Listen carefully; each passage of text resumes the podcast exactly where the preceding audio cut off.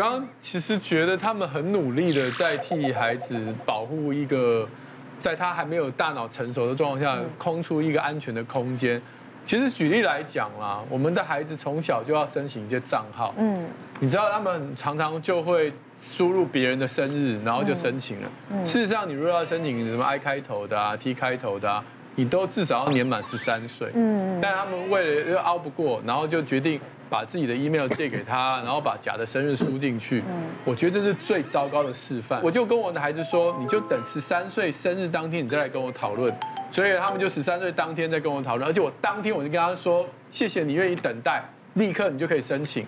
这就是一个良好的沟通，就是我没有要阻止你，但是至少法律上你该遵守。而且这些呃，我知道有一些平台不见得有那么的那么的严谨，但某些平台它是针对你的年龄，它释放出来的广告会是不一样的。嗯，那你就输入正常的年龄、真实年龄进去，由这些平台来帮你把关，不好吗？难道好像自己整天在那边说，哎，你怎么在看这？你怎么在看这？其实我倒是觉得这是不需要。所以我觉得没他们用一个方法，像现在还有一些家庭账号，所以你也不需要真的说全部封锁。但是他们的账号是跟爸爸的连接，这样就够了。他们还是用自己的名字、自己的什么，但是爸爸这一端基本上他要申请什么新的账号或下载新的 app，爸爸都可以知道。这些我想应该一般家长在二十一世纪现在都要知都要了解。因为现因为现在后来我女儿已经十五岁了嘛。然后，然后都会有一些 IG 啊什么的，然后他爸就说：“来来，你加了加我一下，我也想要知道你平常干嘛。”然后我女儿才就是把我们两个都加进去，然后不准封锁我们。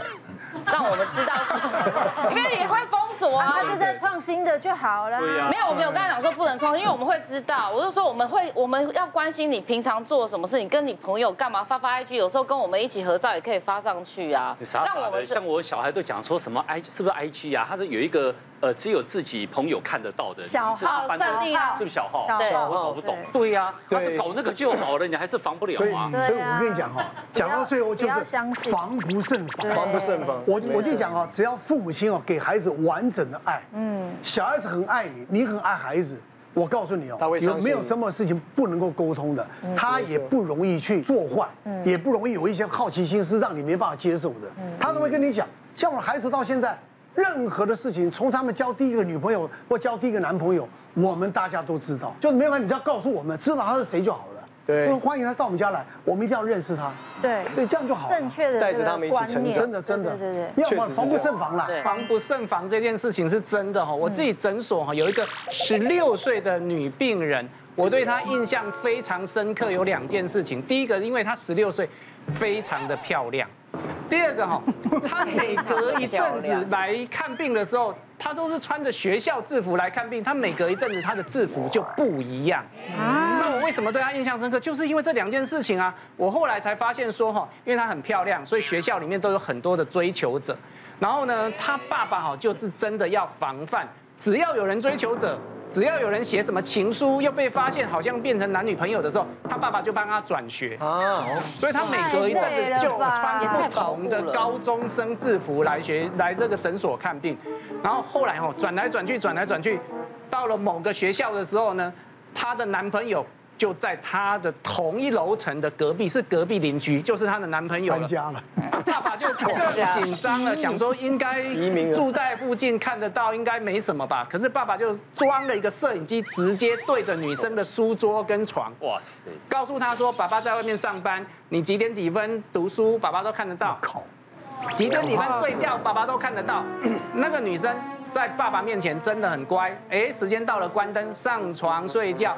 爸爸晚上下班回来的时候，翻开棉被帮他盖被，人不在床上。他从后门溜出去，从隔壁男朋友的后门溜进去，他自己说。牵着手在床上聊天，到隔天早上六点多才溜回来床上躺着。哇！啊，其实哈，我后来想一想哦，这个爸爸妈妈这么严格的阻止，有一次我也发现原因是什么？他爸爸也来挂号，妈妈也来挂号，女儿十六岁，爸爸三十二岁，妈妈三十二岁，太年轻了。所以其实爸爸妈妈在十六岁的时候就生下他，小孩生小孩。对，那也因为这样子，或许他们对于这个女儿现在要求的就特别高，特别容易想要阻止她，因为他们过往就是这样子，对，不要重蹈覆辙。对对对。我小时候，在我还没有结婚之前。家里面有经营女子私立麻将大学跟半途迷失少女之家，常常在我们家报名的女孩子玩的最疯的都是我问她为什么你不想回家，我爸妈管我太严了，我来这边我太好玩了，所以我一再的提醒我自己千万不要管教孩子管教的这么的严，物极必反。但是我又想要训练我小朋友，两个女儿小时候就知道要怎么样子自拍，怎么样子可爱跳舞，然后。有自信，所以他们蛮小的时候就有抖音的账号，七岁八岁经营了三年，妹妹很生气，姐姐的人数比她多，姐姐多，粉丝有七个，嗯，都是我们家人，妹妹只有三个，哎，家人好甜心啊，两个一起按，爸爸妈妈姐姐很难找到，很难找到他们的账号，因为他们有些时候用手机，妈妈近期就有一次发现妹妹在跟一个。人聊天在抖音上面，不是我们家人，好像号称那个人是一个摄影师，然后妈妈就很生气，当下没收了他的手机。然后我也知道妹妹自尊心很强，然后我就说，那你怎么样跟孩子讲？我要不要帮你跟孩子讲些什么？我老婆就讲说不用，我已经狠狠的教训过他了。然后我心里面就在想，之前得到的教训，如果太严苛的话，物极必反。后来我还是跟我老婆商量，就是我们要有效的控制。然后我们要让女孩知道，我们相信她。我就跟我女儿讲说：“爸爸相信你的判断，你交朋友，你一定不会让自己吃亏，你一定不会做很笨的决定。”然后告诉她一些原则。之后也慢慢的比较好，也发现那个她比较没有在网络上面去跟人家东聊西聊。对，我觉得还是真的不能管太严，因为以前常常会有英文一句话叫做 “helicopter parents”。就直升机式的父母亲一直在你头上监控、监控、监控，你只是训练一个犯罪高手而已。嗯，没错，是这样子认为。你要阳光或出搞差，你妈跳给对吧？你怎么防我怎么防。真的真的。不过我就是要给志忠一个真正我要给他一个圈，因为那我觉得志忠讲到一个很重点，就是你要释放给孩子说，我虽然会设下限制，但是我相信你。我觉得这个对孩子的信任的这样的一个说法，会让孩子觉得说，对爸爸妈妈很相信我，那我应该也做得到。